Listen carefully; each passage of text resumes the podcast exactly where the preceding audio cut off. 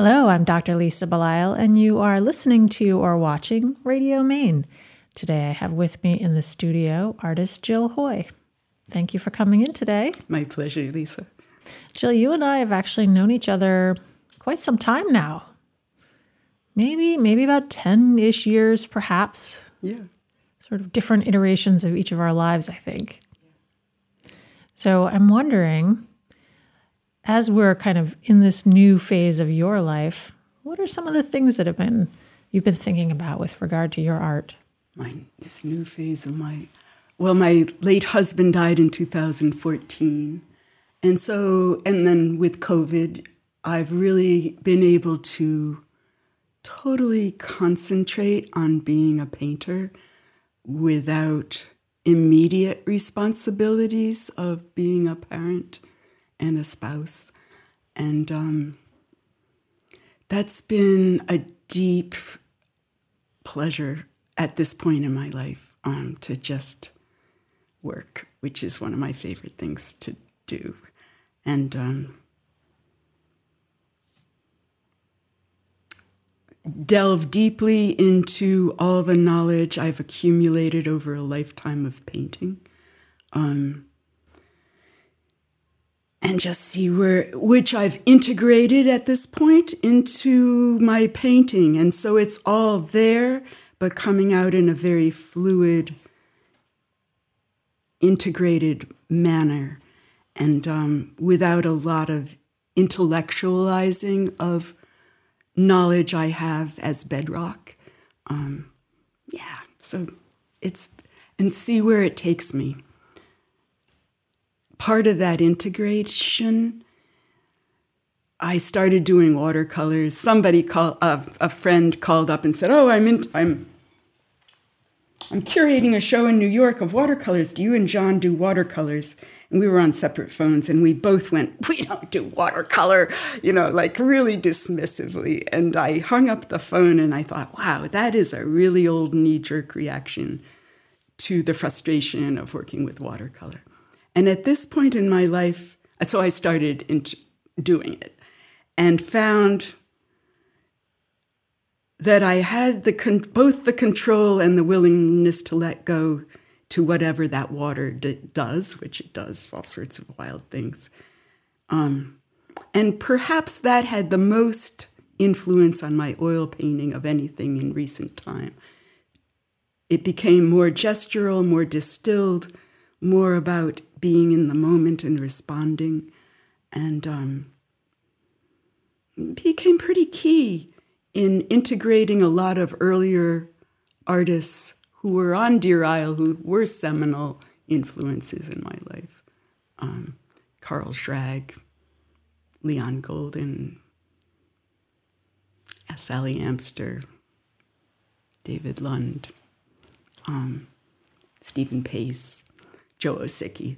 I mean, there were a lot of really good painters up there on Deer Isle, and um, I grew up in their studios watching their work evolve, listening to conversations that I partially understood and later became came to understand as my own work evolved. Um, yeah, light. People talking about light, very abstract. What are they talking about?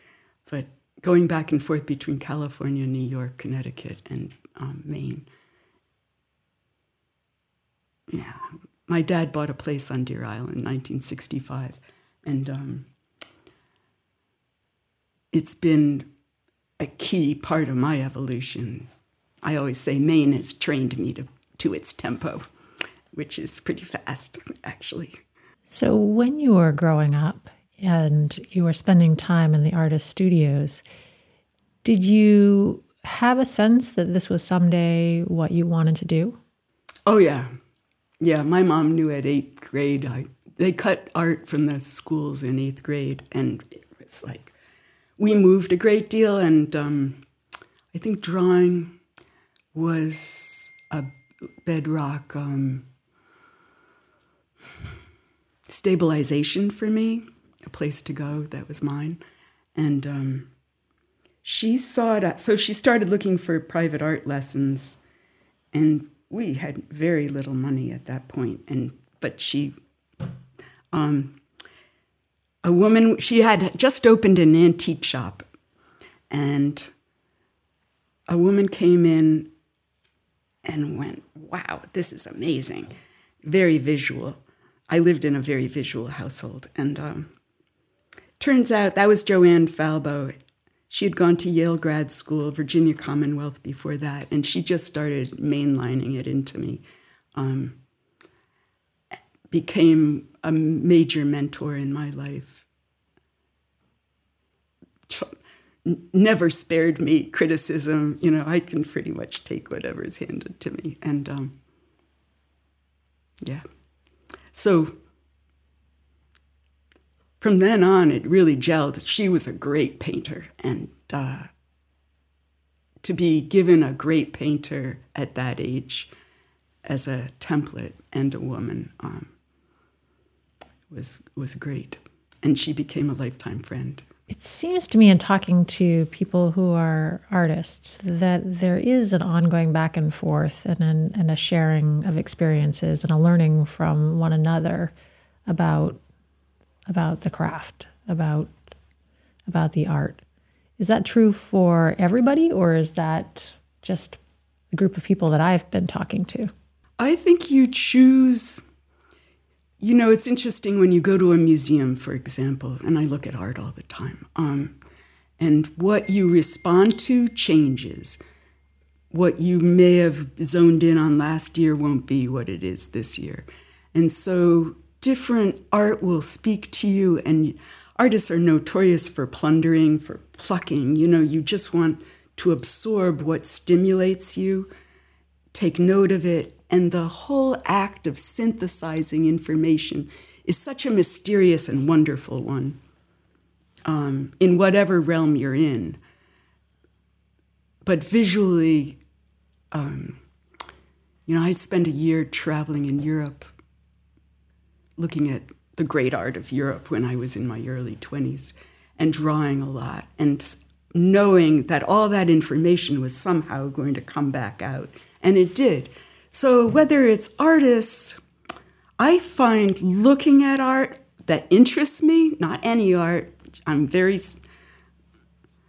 I'm, I'm a hard critic also, and, um, and pretty discerning about what I want to take in.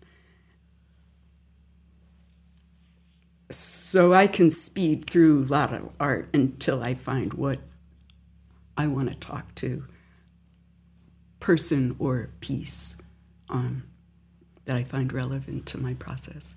So, give me an example of some of art recently that you want to spend time with. No, oh, I love Grace DeGennaro's work, and um, Oh, I saw a show of Gideon Box down in Boston. That was pretty exciting. And Robin Reynolds, whose um, glorious flower paintings I just adore. They're just wild and deep. And um, I like uh, Greta Van Campen's work, who she works on the same bay, the Penobscot Bay, as I do. Um, oh, there's a great show of um, Matisse down in Philadelphia that I'm dying to see. And um, there's a show of Leonard Baskin at the Farnsworth. And um,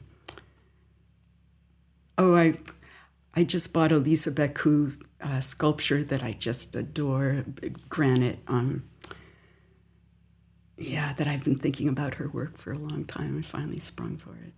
Um.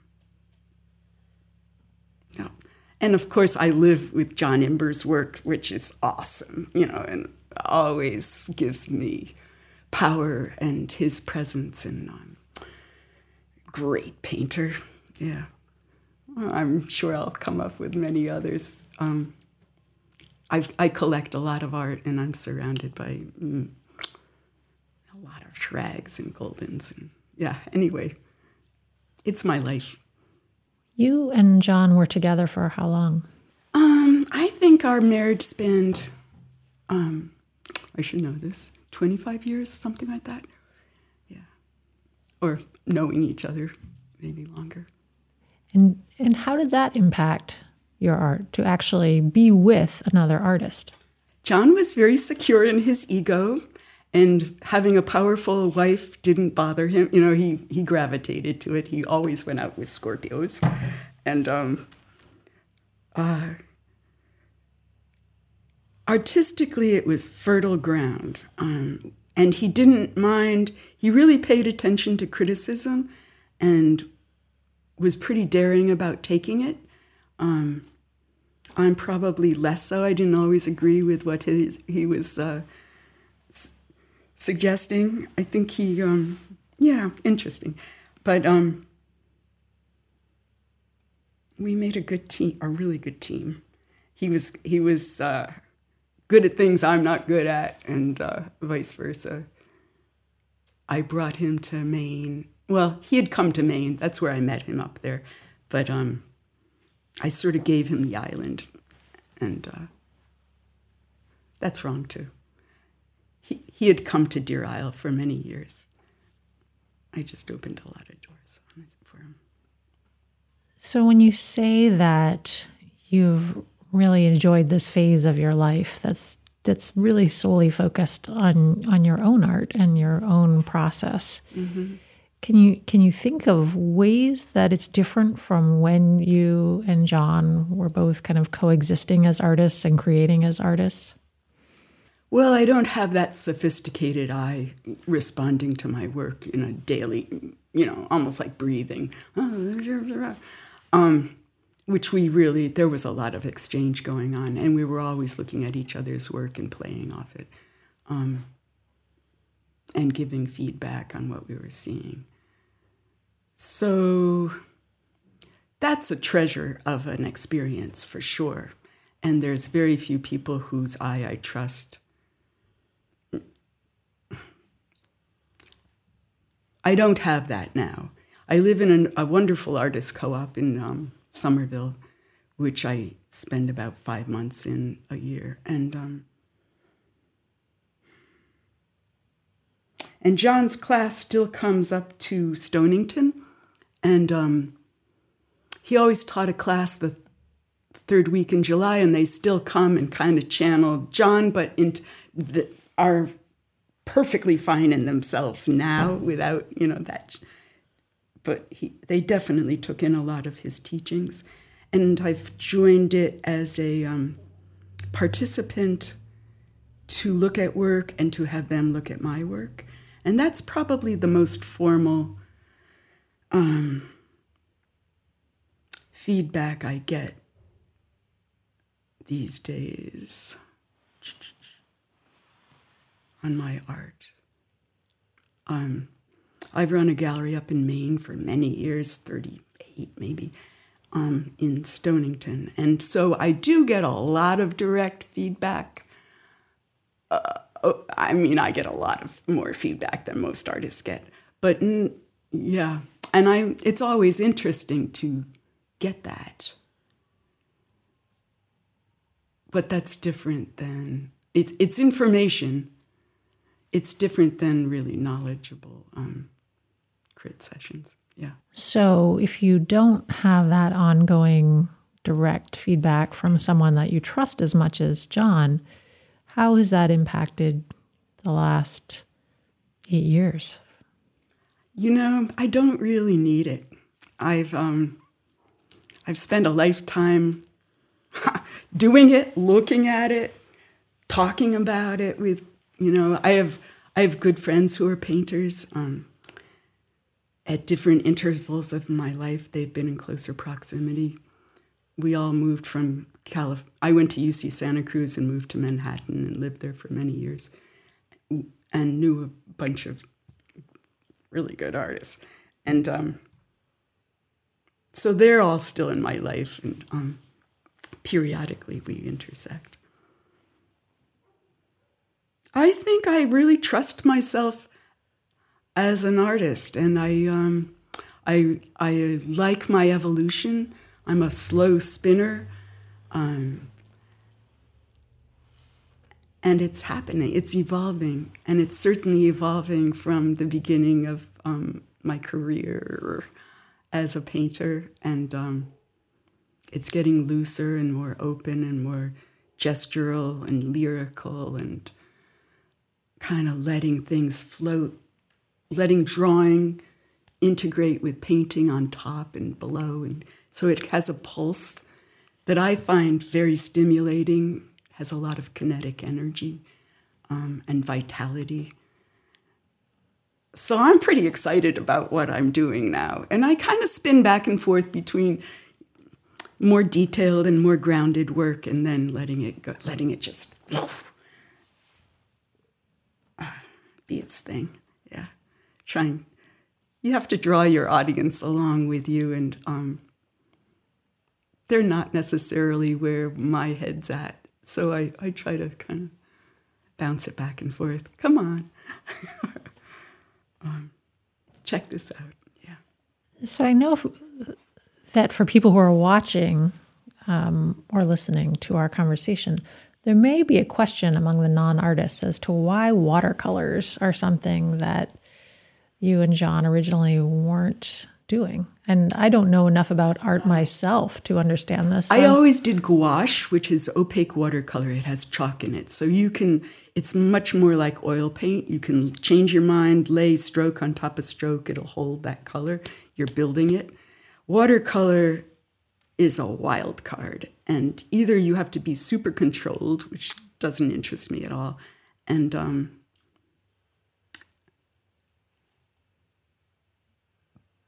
but I I draw a lot, and I'm a really I can draw very I can really draw, and um,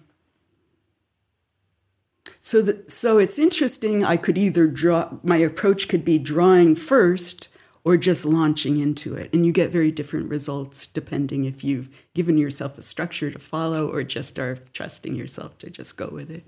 And um, for years, I did these. Uh, I ran a figure drawing a mo- nude model class, and it was always very interesting to see the difference between the paintings in that in those terms.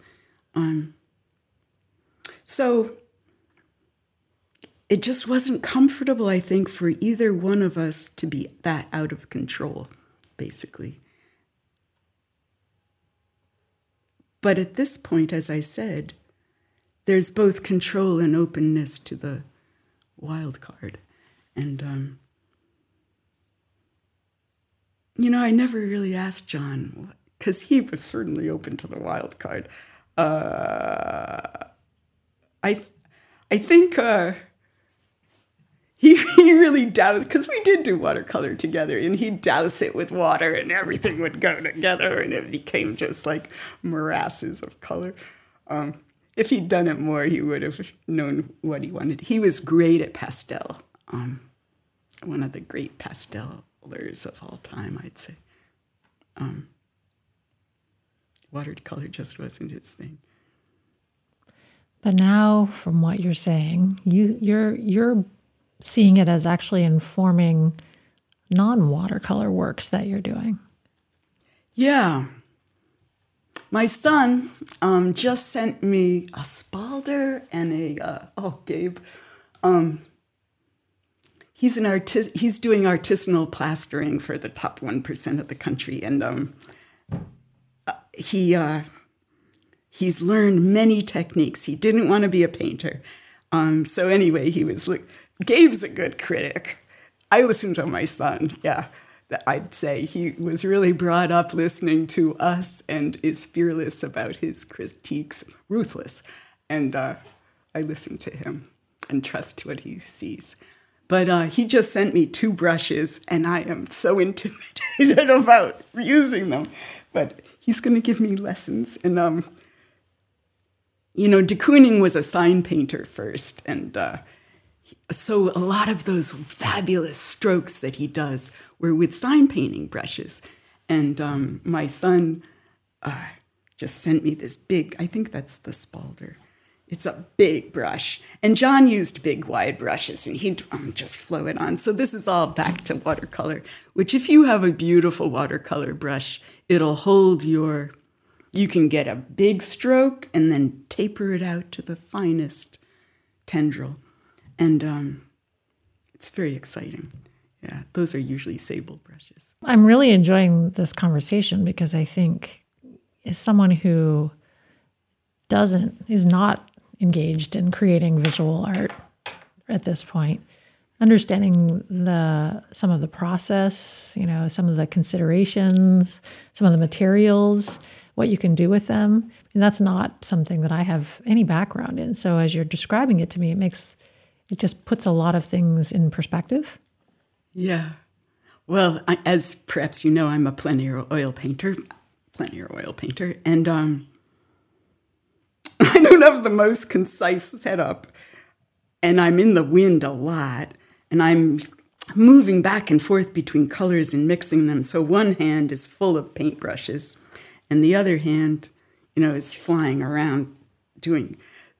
So it'll be interesting to integrate those two um, brushes into it. John would mix bowls of color.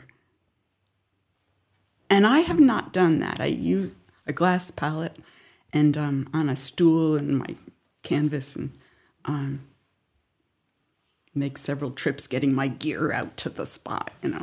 Would you mind looking at these with me and telling well, me a little bit more about them? Sometimes when I come back from um, from Stonington and I'm not really sure what I'm doing, um, I'll work from oil paintings because there is so much structure and possibility in them that I can um, I can explore.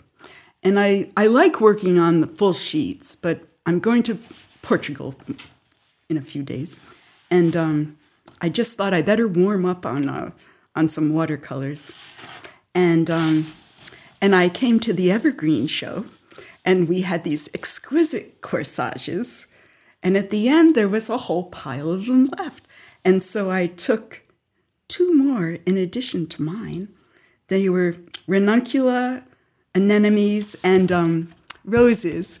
And I, when I got home, I have these spun glass, small spun glass um, vases, and I put them in, and they are still going strong. So I just started doing these um, this series of. Um, let's see if you can see them. Um, watercolors playing around with those just uh, beautiful forms in the morning light. Um, and then just work on them all day long. They'll be sitting on the dining room table, and um, I'll just go, ah, yeah, it just needs a little more twist and curve there. So it's just been a pleasure to play around and sort of enter the realm of both studio painting and rethinking. I often will switch to figurative narrative painting, which is based on things I saw in Maine or in the city that have just anchored themselves in my mind, and I've done drawings of them. So I have a, a lot of those ideas fl- flying around in there, but I haven't yet put out the oil paint. Um, so it's like juicing the, getting, you know, the bones, uh, the fibroids going, not fibroids, but, you know, water into the muscle structure. And when you're in Portugal, is this a, an art based trip or? Most trips are art based, um, but also family. It'll be both. Yeah. And how much art are you able to incorporate into your trips? Oh, a lot. I'll bring, you know, I'll bring watercolor, gouache, um, and I'll, I'll be doing it. Yeah. And then I'll have a lot of good models and uh, people there to work from. And it's supposed, it's been raining, so we'll probably do a lot of um, portraiture. When you and I met first, it was before John was ill. And then I knew you while John was ill, and we worked on a story together, you and I, about your experience with John's illness. And then, of course, I've known you since that time.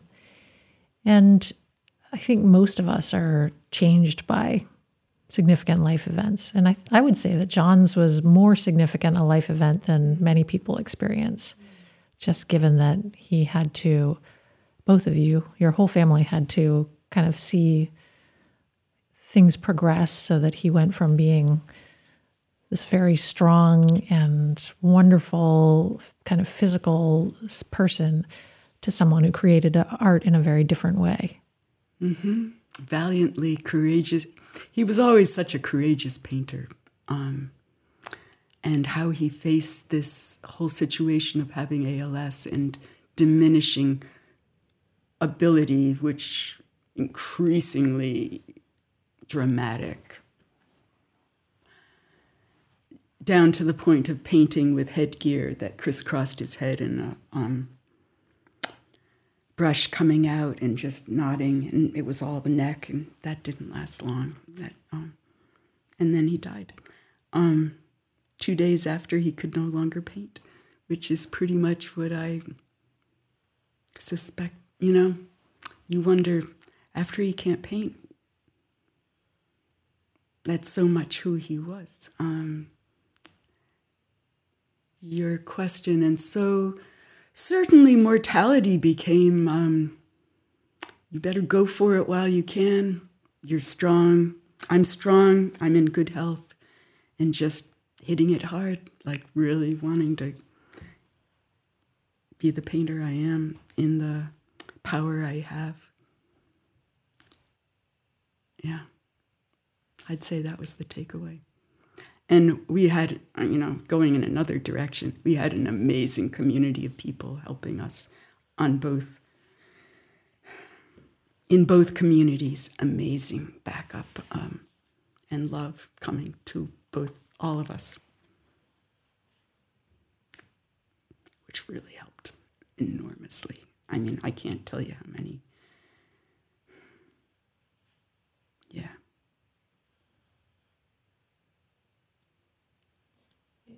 It's a powerful, um, it was under the circumstances, it was the best of, we had so much support. from our building, people that worked at MIT, people that were in, you know, trying to figure out the technology of it, people who came back. You just need, I don't know how people do ALS by themselves, and it can certainly destroy families. And um, people, you know, it's a complicated um, illness, period, how we cope with it. And you were both young when this took place. John was 64, I was 60. Yeah. Gabe was 19. So, also the fact that he had this diagnosis and he really had his life kind of compressed down in an unexpected way. Yeah, and he switched to his left hand and became a left handed painter. So, if you get the opportunity to see Imber's left hand, please see it. Um, it's a Maine Masters movie. It is a great art movie documenting both of our lives, but you know, heavy on John, and how he, uh, wow, he just poured a lot of knowledge into that film by Dick Kane. Um, so, and um, Compassionate Care ALS is an awesome organization that backed us up every step of the way. Ron Hoffman, I can't say enough good things about CCALS, yeah, which is a grassroots um, support foundation as opposed to a research foundation, helping you navigate the demise of your body, um, dysfunctions, not your mind, but your body. Um, but psychologically also, for sure, because that's a whole major component of that. So it's an interesting contrast then where his life became compressed at the end and he did sound I mean he he was very courageous in his approach and he he he went down eventually still painting till almost the very end. But he really he was a very powerful very strong individual all the way to the end. Yeah. And certainly the public persona was one of real optimism and, um, yeah, valiancy. Um, and the work that came out of that is very exciting body of work. And he f- felt some of the strongest in his life. And he had really, um, again, how integrating switching from your right to left hand is a big deal. I have Martha Diamond is a painter in New York, and she always said she'd switch to her left hand when she had any important, really key gestures to make, that it had a whole different power to it. And so to actually, and Nell Blaine also got um, polio fairly young in her life, and she um, she'd been an abstract painter initially, and then switched to her left hand, and her work changed entirely. Um, so it's very interesting to see what happened. And John was very excited by the left hand. Um, you know, he really liked crudeness, authenticity, and so when it you had to, it threw in the crudeness for sure. And this is all documented in the movie, so it's interesting to see.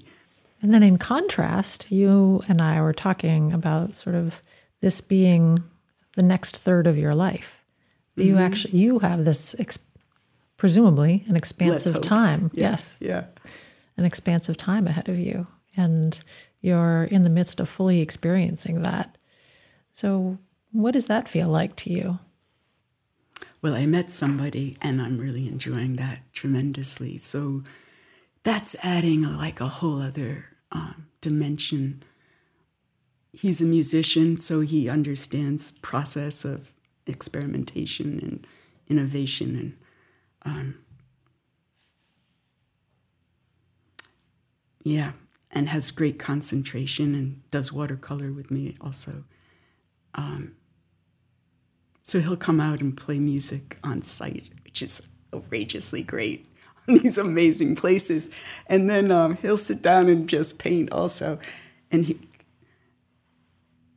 it's it to share with someone unbroken concentration is a very special thing, and not to have to talk.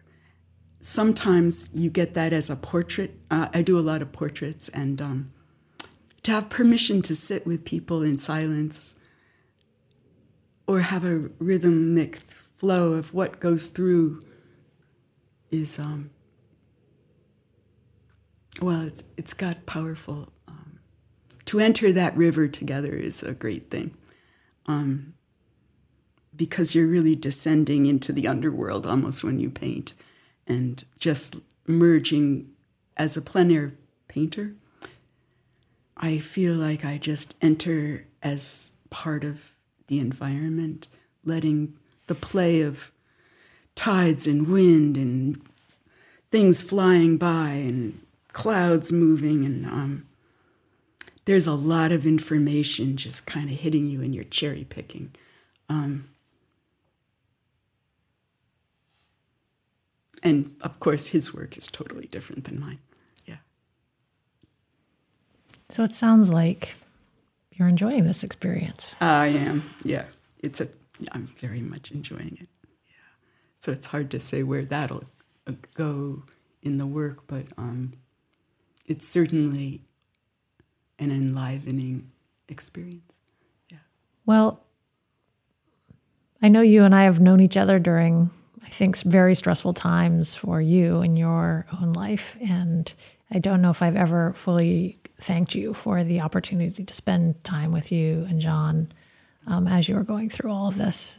I think you really you opened up your life in a way that not everyone is willing to do.